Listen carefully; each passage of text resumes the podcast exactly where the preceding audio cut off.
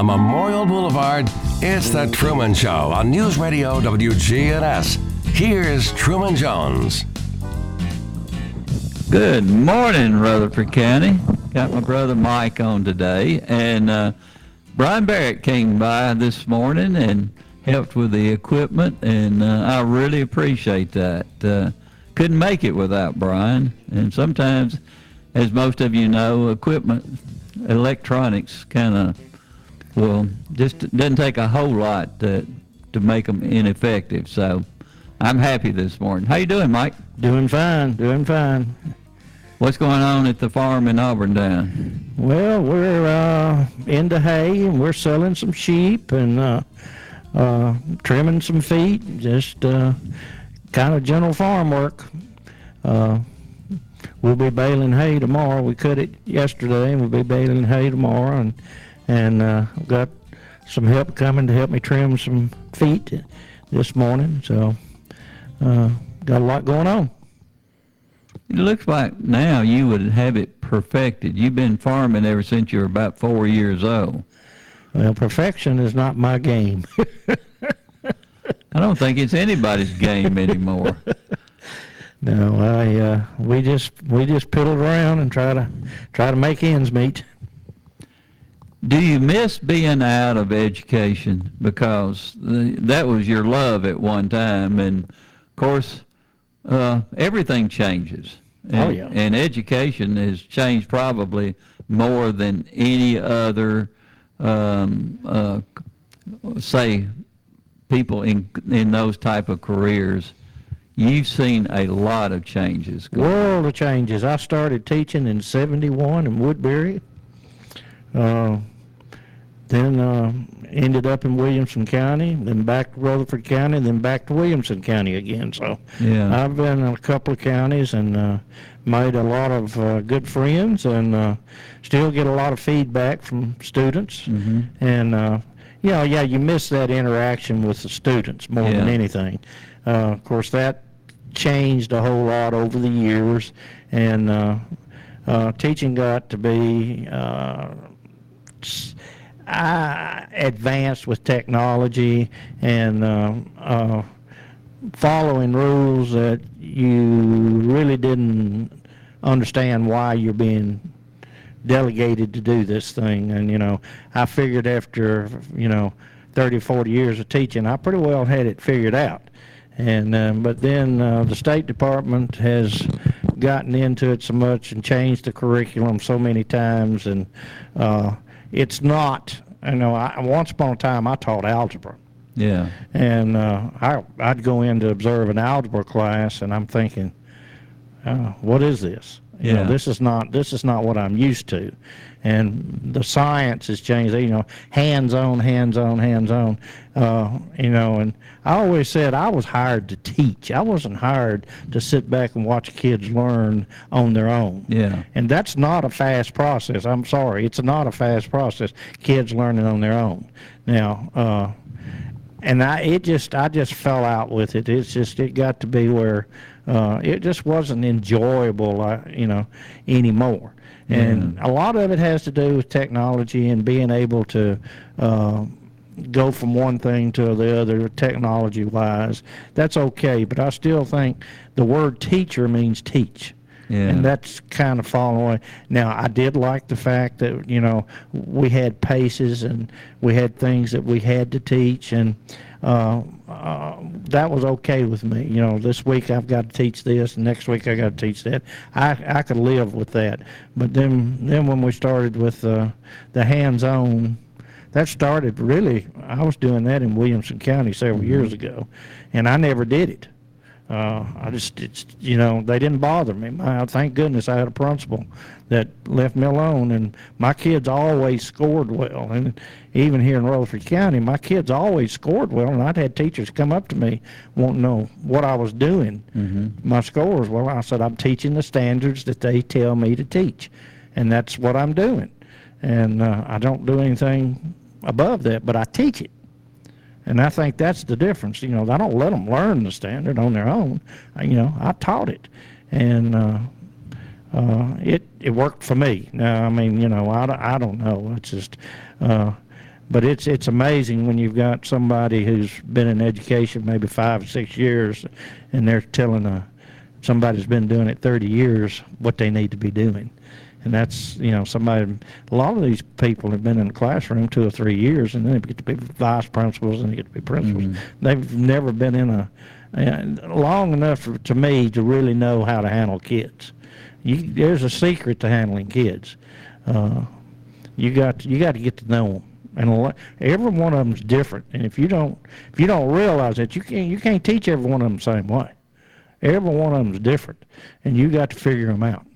The curriculum that's passed on from Washington and Nashville, um, is is there any uh, way to follow up on the type of people who are passing that particular uh, subject down to the schools across the nation? It, it it seems like that they have gone way away f- from the original teaching of those particular subjects. And you were mentioning experience. Is, is there any requirements for those particular people that are passing that down and and changing all of the the reading material that comes down? It's just uh, it seems like there's a lot of chaos Well, in there. You know, uh, I used to say it this way. There's not just one way to do something. I can I can leave home and I can get here four or five different ways. But when you feel like your way is the only way and that's how it's going to be done, then I think you're really, I think you're messing up there. Now, uh, the way they're teaching math now, uh, they can back that up with uh, their knowledge of math, and they can say this makes it much easier on the students to learn, and you know, do it this way, and this is the way it needs to be done. Well, that's not necessarily the case. Uh, when you're adding a group of numbers, and they say, you know, the hundreds or thousands and tens, and when you start dividing them up into uh, thousands, hundreds, and tens and units, and then adding them all up and then putting them back together, you're wasting a whole lot of time, in my opinion. Yeah. You know, why not just add a column, you know, carry over whatever, it's a 20 or a 30 or The whatever. way, yeah. And, you know, I can do that. I can do that in a matter of maybe of a minute or less than a minute. Mm-hmm. Whereas uh, when you've got to break them apart, you're talking about a little simple problem that should take a minute or less. This taking a kid, you know, a third, fourth grader, it's taking them five, maybe six minutes to, you know, do all of that. Yeah. And that's the reason their homework is it's so far out. You know, uh, a 15 minute homework ends up being an hour, hour and 10 minutes, and I don't I, that I don't understand. And then, and my daughter teaches chemistry over at uh, Magnet School, Central Magnet, and they're not even teaching. According to her, they're not even teaching the periodic table anymore. And you know that was the first thing I did when when uh, I taught chemistry because I wanted them to learn the elements and know how they how they might interact and know the know how they uh, were put together. You know, protons, neutrons, and electrons, and you know, and know why this element would react with this because they could look at their structure and they would un- they could basically understand why um, sodium would combine with chlorine because they could look at their outer shells. But that's not done anymore, from what I understand. So, and it's gotten to be so uh, mathematically uh, centered. Of course, chemistry is it's math. Big part of it's math. And you're getting kids in in a chemistry class that they can't do the math and it's it's it's it's tough on teachers. I don't, you know, I I feel sorry for them. It, it seems like that because of the monies, especially in the federal government and the state and all of that, if you don't follow their particular guidelines, then you're punished. You have to follow their guidelines. Right. or you don't receive the money. You don't receive You're talking about uh, all the subjects. I mean, you're talking about history and all of those that, that go on down. Um, it, it seems like that we're being structured in a way that we have no say so. The, the, the freedoms of the education process, th- they don't seem to be there anymore. No, um, and of course, uh, money rules. You know, money rules. I'm, just, Yeah. I'm, I'm sorry, but money rules, and it's uh, education's big time. You know, Yeah. books. Uh, you know, and a lot of people say, well, you know, you, you can get them on your computers. You know, you get your book, but they cost about the same amount of money on the computer when you buy the system as you as a book does. Yeah. And I always liked my book, and I've been both ways. You know, they've had computers and they've had uh, the books. I've always liked the books because it's there. Yeah. And uh, uh, but sometimes, you know, we we lack the knowledge of like a book. We don't know how to use a book. Most of the mm-hmm. kids have no idea how to use a textbook, and that's kind of sad. But I mean, you know, they'll be looking, they'll be thumbing through pages looking for an answer in a mm-hmm. chapter, and all they got to do is go back to their index and find a key word, and they can go back and they, you know, there it is. They don't have to f- thumb through. But you know, a lot of teachers don't teach that. You know, they don't think about teaching that. But I learned from experience. You've got to teach that, and also your vocabulary. The vocabulary has changed. Uh, and I don't know how many times I've said something in class and look around. I said, "Y'all don't have any idea what I just said, do you?" They didn't. Their vocabulary is not. A lot of them is not where it should have been. Ours was, you know, we read and, and you know, and I, I really don't know what we're doing really in education, but uh, you know, the good part, the smart, intelligent students will always be smart and intelligent, and they will do well. And you can you can back that up from way back. Yeah. A smart kid is always going to be able to to do the work and will succeed. They will do because they want to. But a good teacher can ma- make a, A good teacher a, a, a, a normal uh, middle of the class can uh, bring them up. I I can't tell you how delighted I've been over the years. Uh, get kids in who had a low reading level.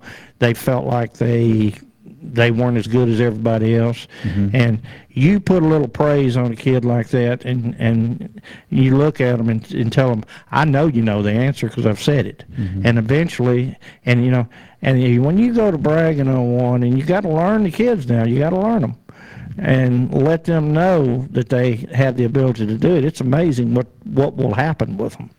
And uh, I remember one special kid over at Holloway, and he was really really low in his math, and and his everything. He was low, and uh, I had him in a math class, and he was uh, determined, no matter what, he was he was going to carry over and like if he had um, uh, 20 or 30 or whatever, he carried the 20, he carried the 30.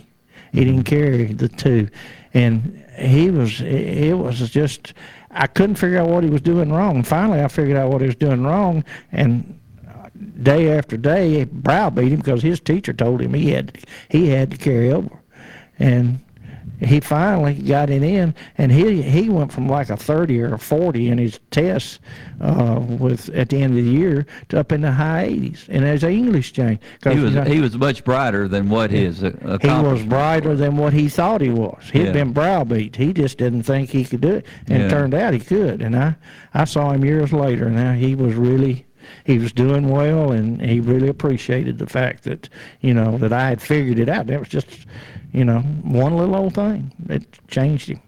You just never know what the key is. You you can't take the teaching out of the teacher to That's make what the bothers- students better. That's what bothers me. We're not, uh, we're not in there for the show. We're in there to teach. yeah. and uh, so uh, you know, but that's I can't change it. Uh, you know, I've been on committees, I've been on textbook committees, and this and that, and and uh, it's just amazing what goes on. You, you you take the private schools. Private schools don't have to follow Right. those particular guidelines because of money, of course.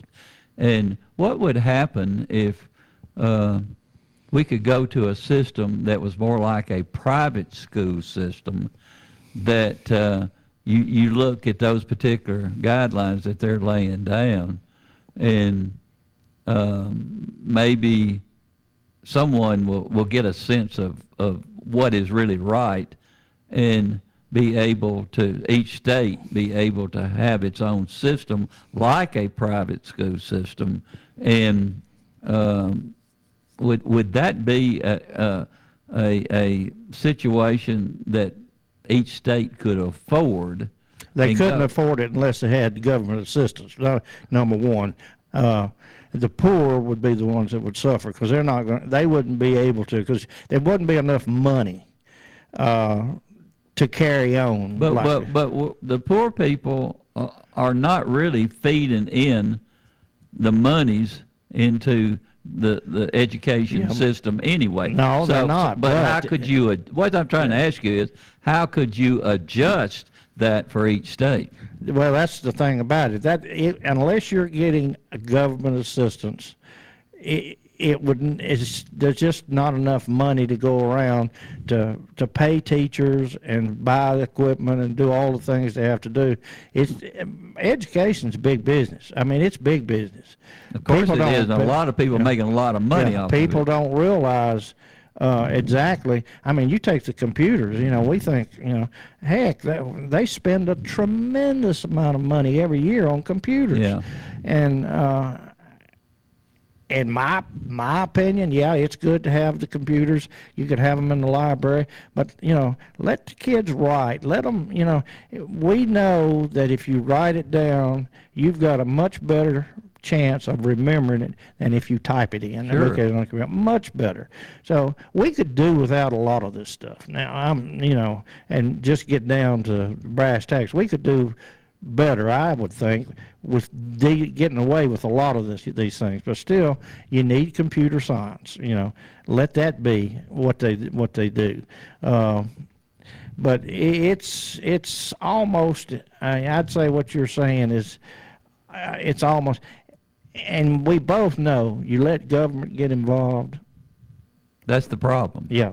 That when you the let the government get involved, the federal government, when they get involved, then you can't fix it. I mean, we know that.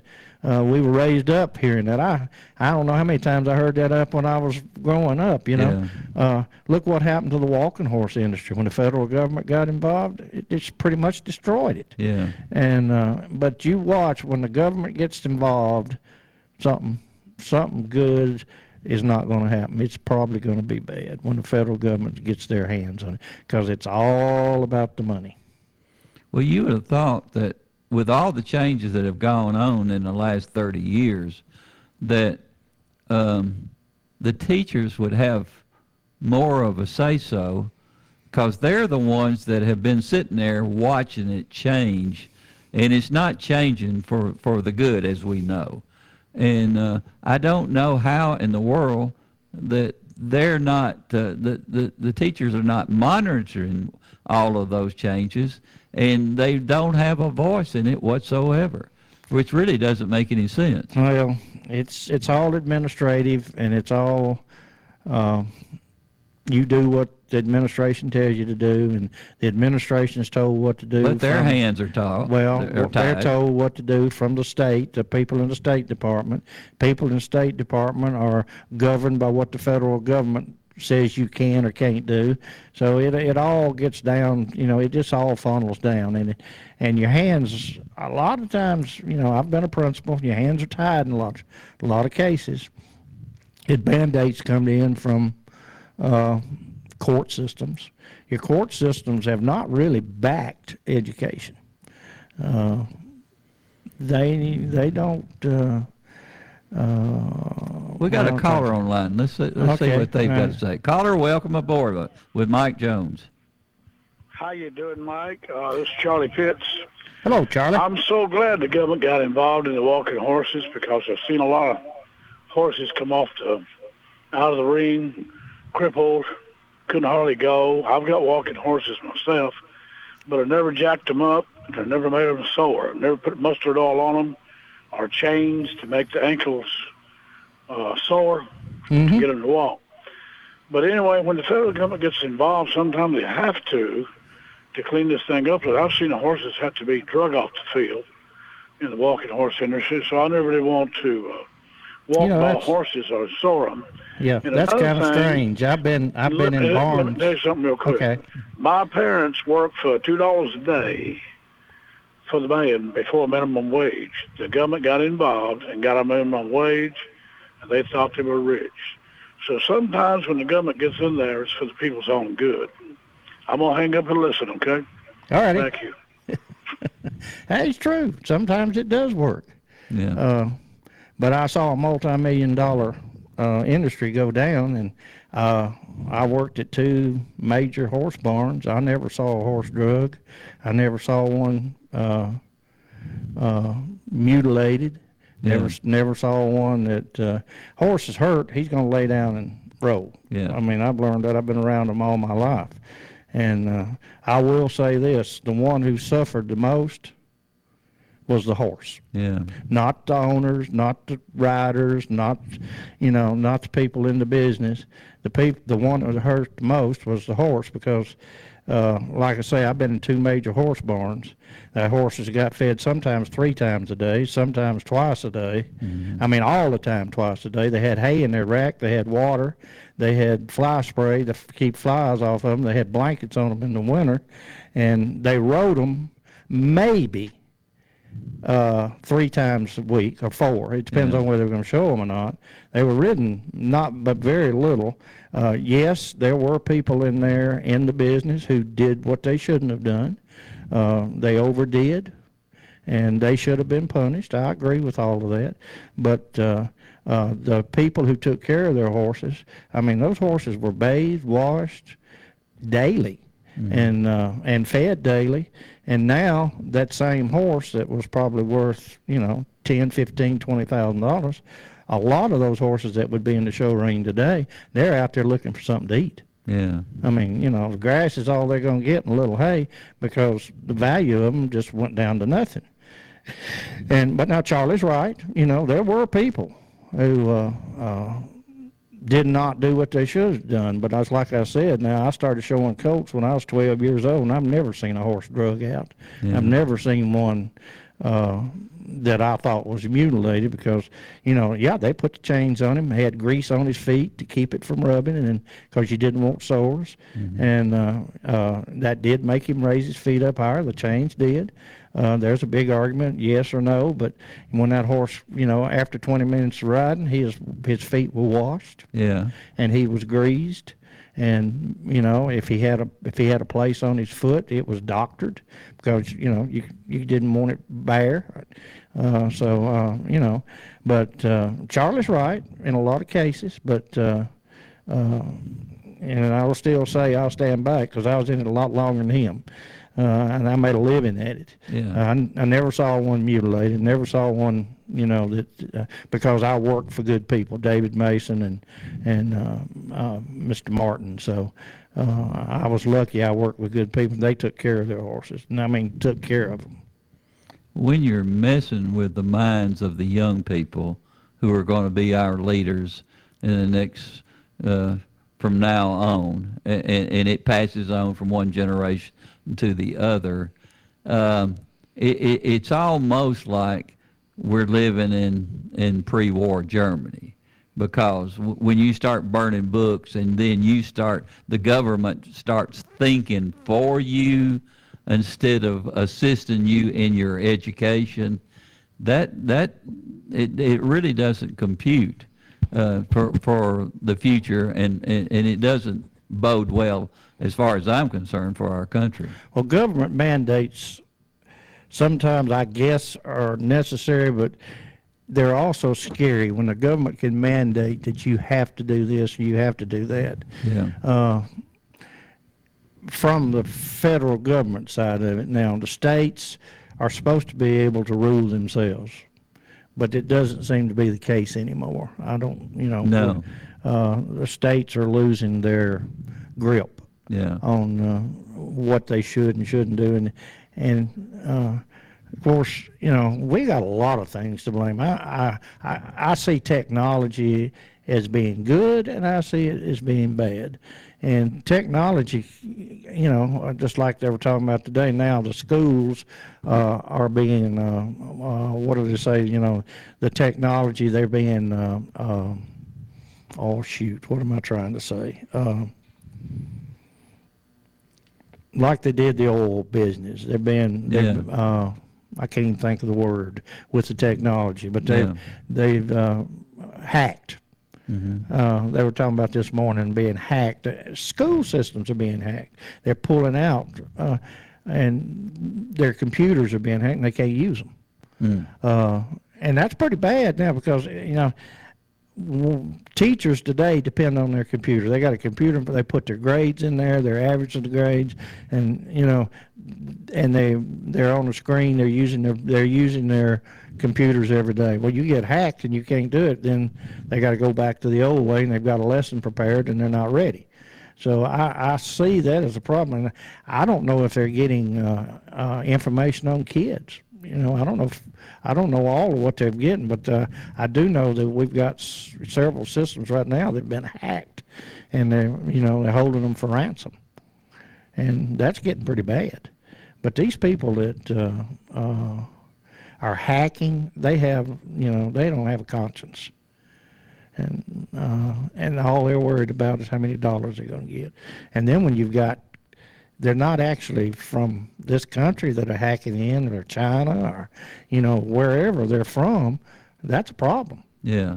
And uh, I know technology can be great, but it can also hurt. There's a lot of things that can really hurt the school system, and and what you're saying right now is the things that we're dependent upon so much.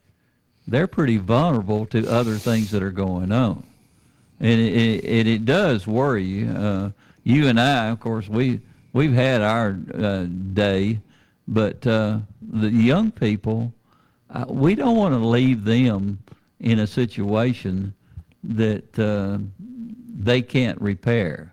And, it, and if it keeps going the way it is, I don't know if it's repairable. What we're what we've done as far as technology goes, uh, you know, when you're putting gas in your car and somebody can use technology to steal your information and can use use your card when you're, you know, buying gas. yeah, Uh, all your credit card, you know, and all of that stuff.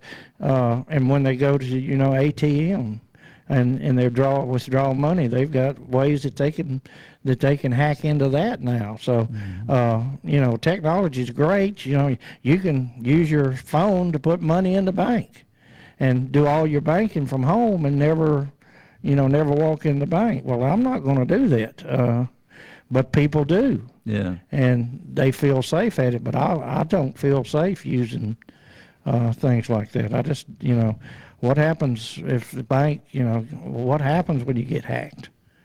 What's, you know, I just don't understand. Uh, Well, even somebody like you and I, we we go back and we still do things the old-fashioned way. And uh, as our kids, each generation down, they they depend on the easy way, you might say, the computers and doing all their shopping and everything through that way. And um, it, it's a much simpler way for them to do it. Yeah, but they- it's also uh, uh, a way that uh, uh, they could have some problems later on with those particular issues. We're, let's take a quick break, right. and we'll, we'll be right back with Mike Jones. From NHC's Adams Place, home of premier senior living on Memorial Boulevard. It's The Truman Show on News Radio WGNS, FM 100.5 and 101.9, AM 1450, and streaming at WGNSradio.com.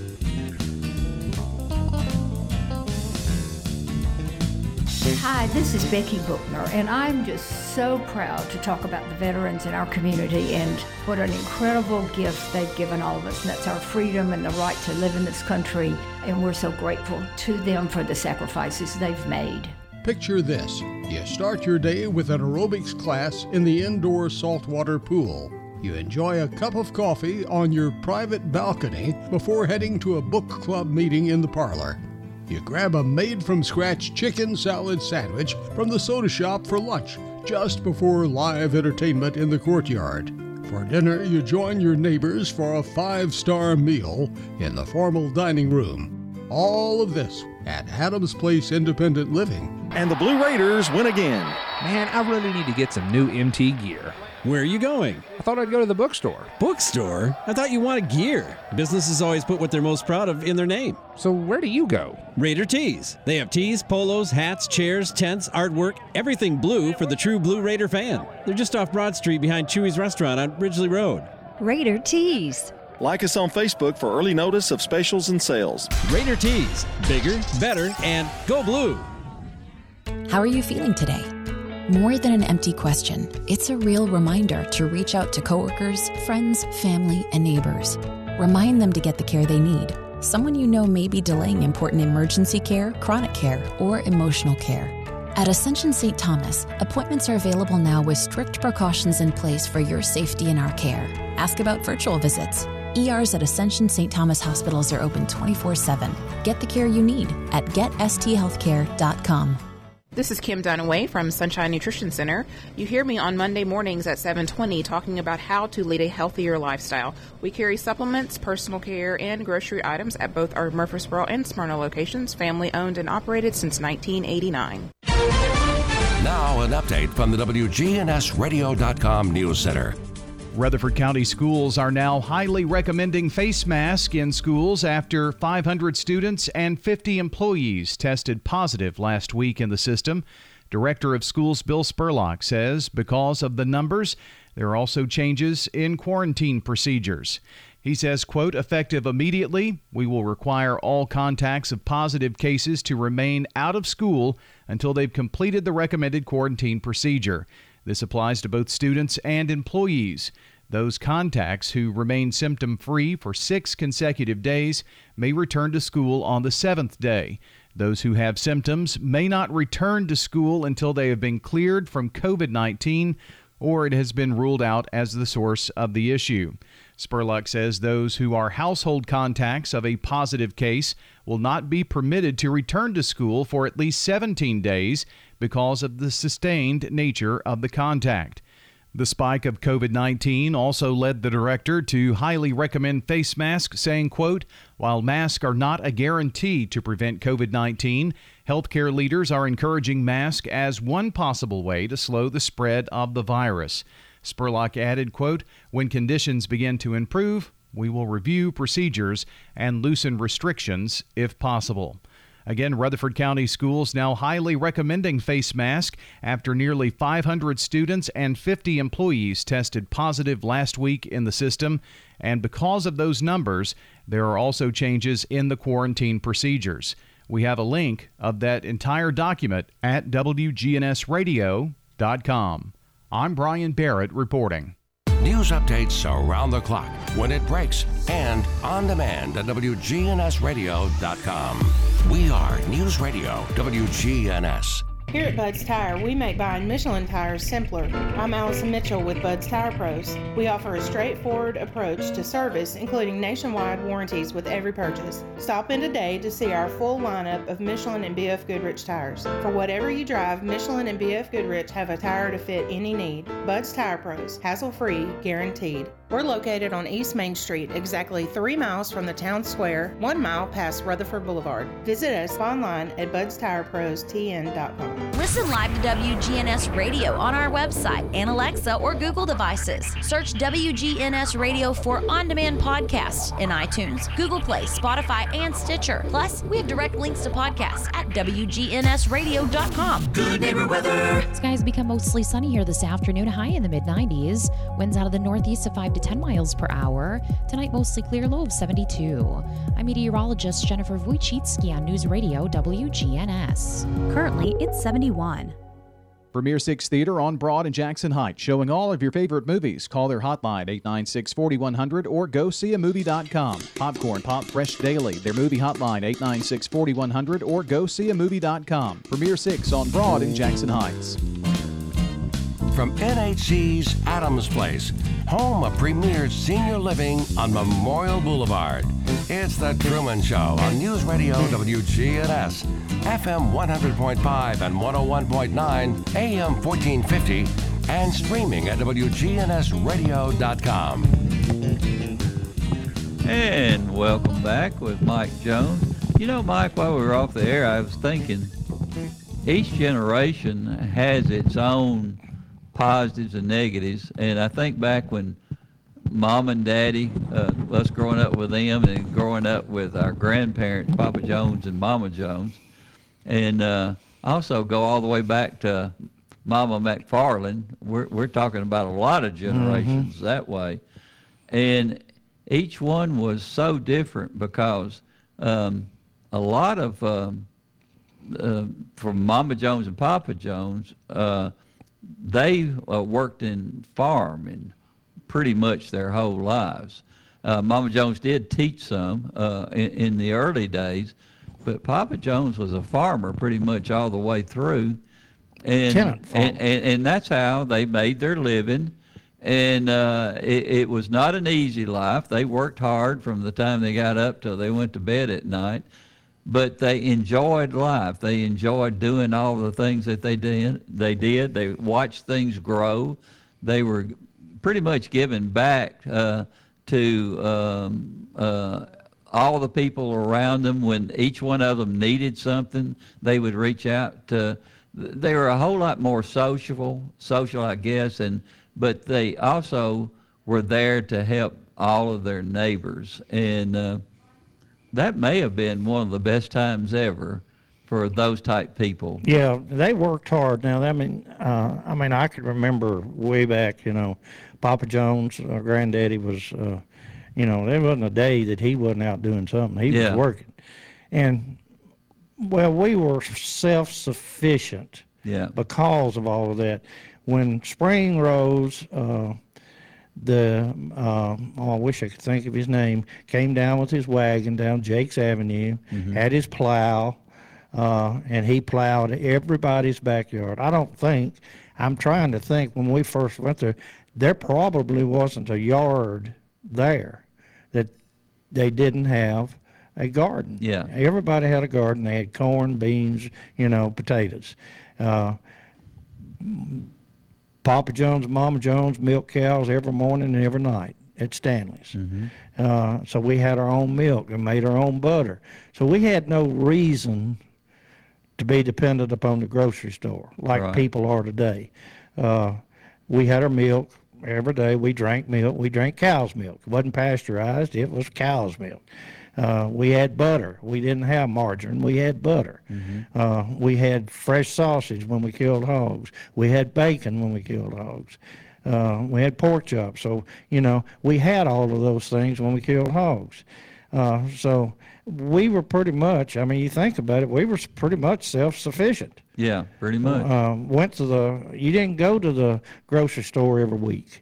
You know, you might go once a month uh, if you needed salt. Mm-hmm. Uh, you know, uh, we rendered our own lard when we killed hogs, so we had our lard, you know, and grease. So uh, it was the necessities.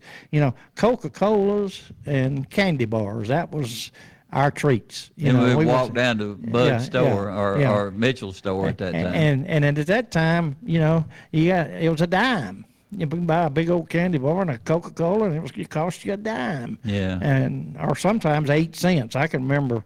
I, could, well, I don't know if it was the Cokes or the candy bars were three cents.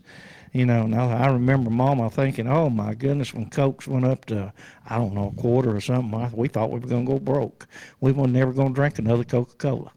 And uh, your gasoline, you know, I pumped a lot of gas at Bud at uh, uh, all uptown at the uh, station. Oh, what was the name of the station that uh, I worked at? Uh, it was downtown, yeah. Yeah. It was right off of uh, uh, right East ne- Main Street. Well, old James K. Polk Hotel right next to it. Yeah. And uh, uh, we uh, pumped a lot of gas, quarter Mm-hmm. a quarter a gallon, and uh, sometimes it would go down. I remember when Bud and them used to have their little gas for us. Sometimes it'd be 18, 17, 18 cents a gallon. Yeah, and that's you know uh, you fill up your tank seven, eight dollars, and you know you're gone. Now it's sixty five or seventy. And we all wa- uh, wanted needed money for a little per- personal things. So we would go haul hay all day for the uh, the farmers. Three dollars or four dollars. Which they weren't spending much money by Right. letting us do that, but uh, That three we four- earned everything that we got. back Yeah, that three and that four dollars went a long ways back then. And uh, oh, I was, Joe Murray's uh, um, Yeah, Amoco Joe station's where it was, yeah. and a lot of the uh, kids that graduated from high school would end up, you know, Russell worked there. Yeah, uh, our brother. Bert Parsley, Bud Morris, and all that bunch. We worked at, uh, we all worked at Joe Murray's, and Coach Murphy, when I was playing football at MTSU, would catch me working because I was on scholarship. Yeah. He'd call me in his office, Mike, you can't be working. You gonna have to. I'd quit, and and uh, of course I didn't have any money, and uh, so when I'd be quit wait, you know, maybe a week or two, and Joe would let me come back. I'd go back to work because I mean, you know, didn't have any money, and so that's that was my and, and we worked for seventy five cents an hour. That's what I got paid. 75 cents an hour. We pumped gas, we checked the oil, and we checked the radiators, every car, and we washed the windshield on every car that came in. It, and that's part of the reason you became self-sufficient because you were doing all those things. Well, we that- learned to work. Yeah. You learned to work, and uh, I think that's. It's kind of sad now. You know, the hayfield, uh, it's all you know done mechanically. Yeah. Uh, it's you know very pe- few people. I think Bud Bud Mitchell might be the only person I know now that will bale hay and and uh, they gets his bunch out and they they load it up. uh, that's just not done anymore, and. Uh, uh, you know, we can we can put up hay, uh, you know, maybe 70, 80 bales a day. Now we're talking about big round bales Yeah. in a day. And uh, now the technology's changed so much. These guys going out with, with square bales now, and they put them in a stack and they can load them up, and you know they don't have Without to ever touching them. and yeah, and they don't have to have any help. So Yeah. uh, that's good for the farmer, but I don't know that it's good for that kid who who you know uh, could make a little money. Yeah. But uh, uh, of course, I mean, you know, like uh, Charlie said, uh, you know, uh, minimum wage going up, and minimum wage going up to the point that poor old farmer. Uh, you know, he can't afford a farmer. I mean, No. people don't. He can't afford to pay eight, ten dollars an hour uh, for kids to load hay. He just can't do it, and uh, that's the reason they've gone to round bales. And I know anytime I ever got a kid that uh, comes to help me, first thing they want, you know, how much you gonna make an hour? Well, I'll pay you eight dollars an hour, and that's pretty much the going rate now with kids, and that's and that's hard. Uh, you know, the way livestock, you know, cattle are going up right now, but the way livestock and things go, I'd have been this last summer, winter, I'd have been a lot better off if I'd sold my hay and and got rid of my cows. C- what I ended up doing was letting the cows eat my hay, and then I sold the cows for little or nothing. So you know, people don't realize that uh, uh, it's it's it's a game, boy. It can change on you. You may have a thousand dollar cow in the field one month, and three months later she's worth six hundred, or maybe worth five hundred, and that's just But you can the chance you that you can have. survive no matter what happens. Yeah. Uh, unless the, the weather just completely turns bad. But Yeah. that's the way farming has been. But you and I grew up in, in a time where we could be self-sufficient from now Right. on, no matter what happens uh, Mom and in, in dad, today's world. Mom and dad and grandma and granddaddy, they uh, canned Yeah. in the garden. So, you know, they canned it. They put it up. We had food in the winter. You know, you didn't have to go to the garden because you ate it canned. Yeah. And they spent a many, a many, many, many hour working in the kitchen and, and in the garden. And but that was, you know, that that's something they needed. That's where they got their food. And uh, now we just uh, very few people actually put in a garden anymore. They depend on now I can buy it cheaper, yeah. and it's probably true. I we were talking at the store the other day where we eat in Auburntown, and somebody was talking about their their corn, and it's been so dry it it's ruined. Yeah. And seed. They don't realize what seed costs. Uh, corn seed is a, is a fortune now. Corn, you buy a fifty pound bag of corn, it's ten or eleven dollars, and I've never heard of. We used to buy it for two dollars a hundred. Yeah. Now it's it's ten, eleven dollars fifty pound bag, so that's twenty to twenty two dollars a ton. I, I called the other day about buying a ton of corn.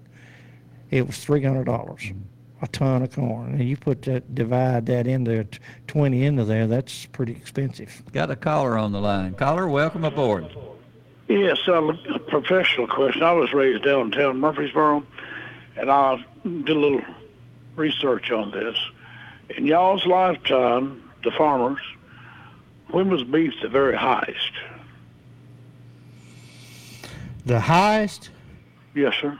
When was beef the very highest? probably about the, the, highest I can ever remember it being. But I did hear somebody talk about uh, the other day uh, at one time, a long time ago, how high it got. But now cattle, five, six years ago, maybe a little bit, were as high as I can ever remember them being. But now Yeah, I well, did you know hear when it was the somebody very, say very once upon a time. I did a little research on this. The very, very highest is when the cow jumped over the moon. Charlie, you won't do. Well, y'all need a little humor to that show once in a while. Yes, we do. And I have to call y'all and get you laughing just a little bit. You know where You know, we can been laughed at find all any, my life. You know where we can find any Uh, humor? Oh yeah, got to find some humor here once in a while. You know. okay. Hey, I'm still listening to the show. I'm learning a whole lot. I was raised on a little old bitty postage stamp lot on Walnut Street. I haven't been to those walnuts. I starved to death. But I started farming walnuts. I'm gonna listen to you. Okay. Yeah, we used to gather walnuts. You'd laugh and gather walnuts and put them in the driveway. Oh gosh, yeah. You know, it, it's just not the the work, the entertainment. Today they've got all sorts of entertainment, but our entertainment as kids growing up wa- was uh, playing hide and seek and running Kick the outside. we night. wouldn't go in until late at night, and there would be about fifteen or twenty of us out there just enjoying each other's company and playing all The whole kinds of games. the whole neighborhood, man. And of course they did that, I'm sure, in uh, in town too. Oh, of 'cause I was- course. a lot of kids I went to school with would talk about doing that, and that, that's uh, that's really changed because yeah, a kid can entertain himself with his little uh, remotes and, and have a big time, but I I don't know that that's making him healthy either. No. Uh, but uh, yeah, we we hit a many a rock out in the backyard with a with a stick. Yeah, We- broomstick yeah, usually. run out of baseballs, and we didn't have a baseball, so we didn't have money to buy one. And if you lost your baseball, you were you were done. That was it. So you we went to rocks, and we hit rocks with sticks. And mom and daddy would play rook with all the neighbors, Yeah, and the neighbors would come in, and, and uh, it, we just enjoyed each each other's company. Everything seemed to be a little bit more social back then. Yeah. And if just like I said earlier, if one of them is down on their luck or whatever, everybody would pitch in Oh, yeah. and, and assist in whatever Yeah, you whatever they needed. you helped them. Um, that's they they all got when you're killing hogs, you all gathered together, and we, you know, uh, we all got together and we killed hogs together. Yeah. And uh, uh, if somebody, well, you know, my granddaddy helped build a gym at Kittrell. Yeah. Uh, and all the, you know, all the group got together and, and they built a new gym at Kittrell. So uh, it's it's just we just live in a different world, and it's a whole lot more fast uh, than than our world was. And uh, you know what? What I can't remember when did TV go off at eleven or twelve? Used to shut down at night. It wouldn't even go that long. Was it? Was it? Uh, I just, you know, you remember We the would little- sit there and watch the test pattern. Yeah, they would come up. The little, uh, it, it looked like a fan would come on, and Yeah. and uh, you, it but, was over. But, but it, it changed our lives. Television did. Oh, it yeah. really did. Oh, yeah. And, and a lot of times we sit there and watch the stupid scream, uh, waiting for it to come on. And I I think about that a lot. I, I think that television maybe controlled our lives more than anything that I can ever remember in You know, history. and, and you know it, what's really funny about that? Uh, when you start watching um, um, Bonanza, Mm-hmm. and some of those older westerns, and you know some of the shows, you start watching, and it was amazing how much religion was involved in it. They would pray, and then, you know, and then they'd say things that were mm-hmm. biblical, and you don't see that anymore. Now, I don't even enjoy watching the shows that are on television a- anymore. I, I don't watch either. because Maybe Jeopardy. I like to. I like to. Yeah. You, you're Yeah. you're competitive too.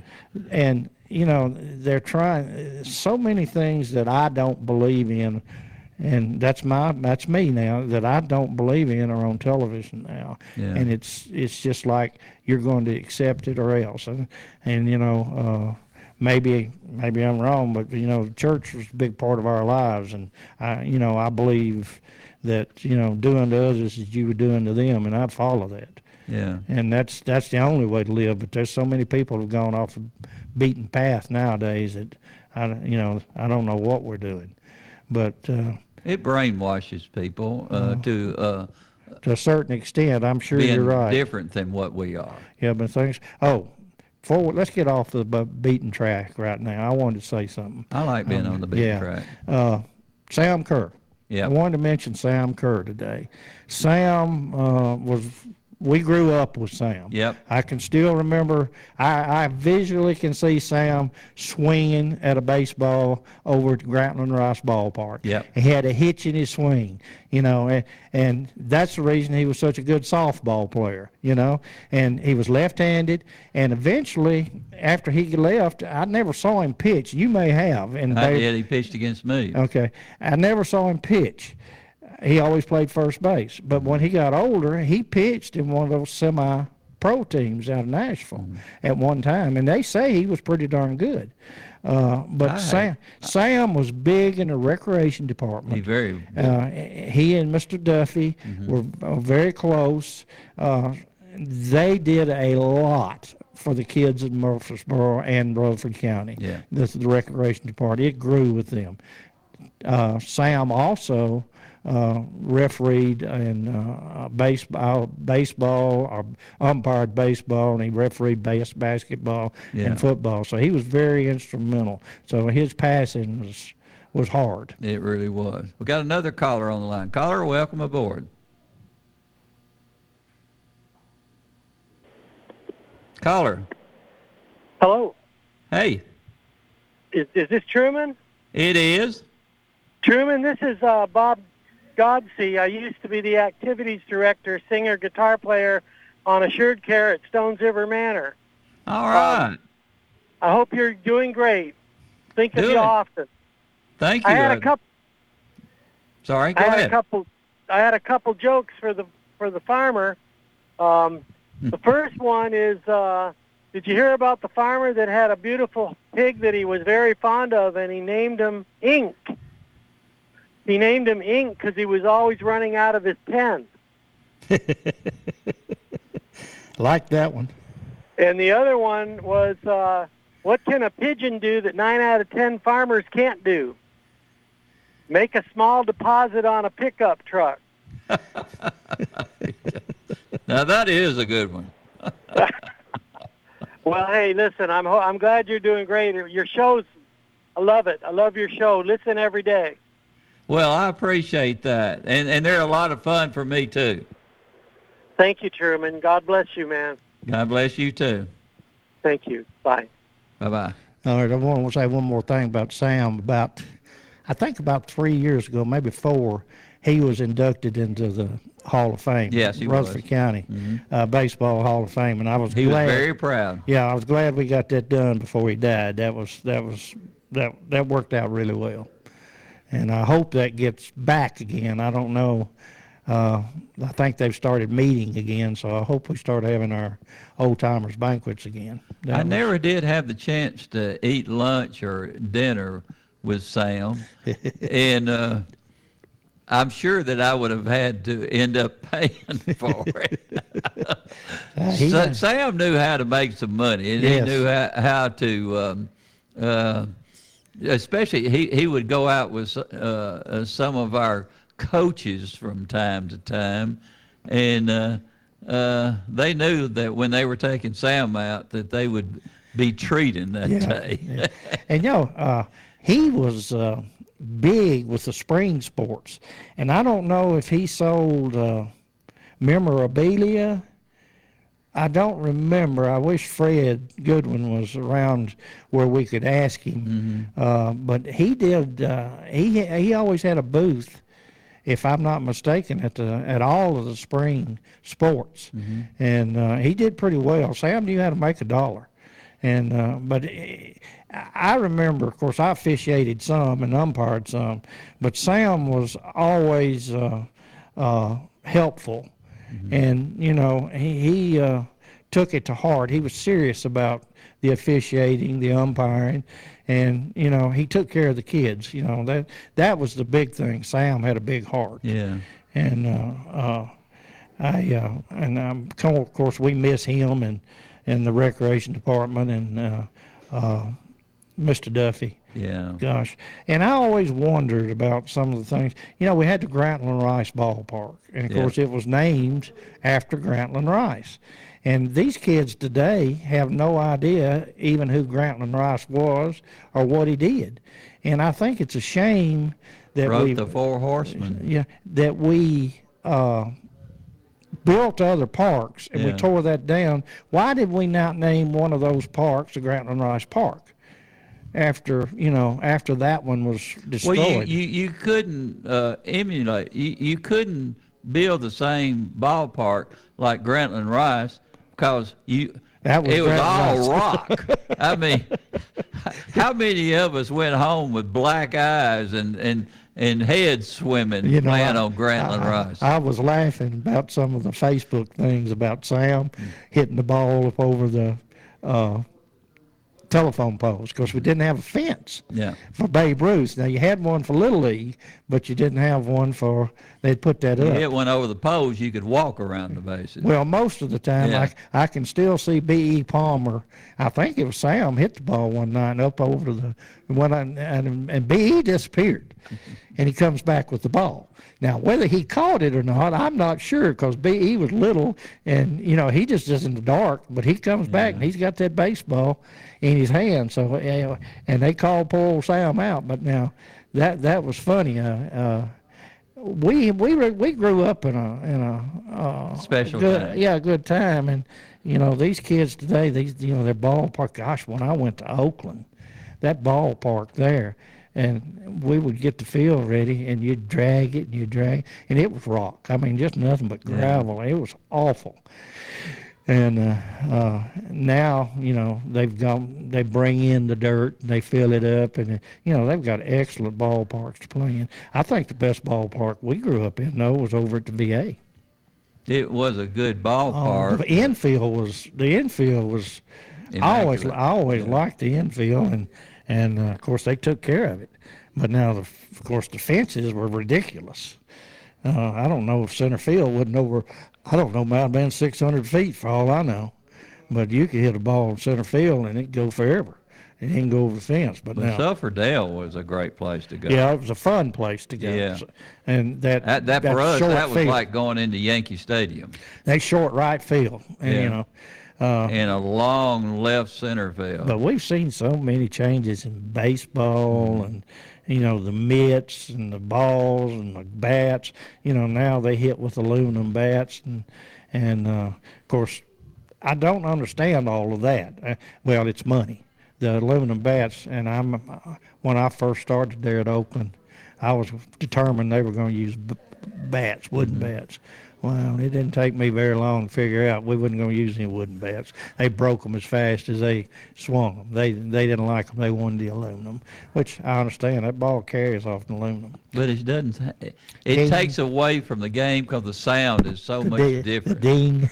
yeah, when you hit that ball on the sweet uh, bat on the sweet spot uh, uh, on the ball, it's unbelievable. Did you ever think you'd spend two, three, four hundred dollars on a bat? And that's No. what that's what they spend. You know, those bats are. I, if you're going to get a good bat, it's probably going to run you three hundred dollars. It's and, just and- and amazing. there's no reason for it. no, but it's amazing uh, the technology with the bats and things. And the, uh, but I wonder are, the- what are they're the doing. bats? They're still ash, aren't they? No, not all of the wooden bats. No, they they've changed. Uh, uh, a lot of the wood, and if you'll notice, at the end of every bat, it's hollowed out. Yeah.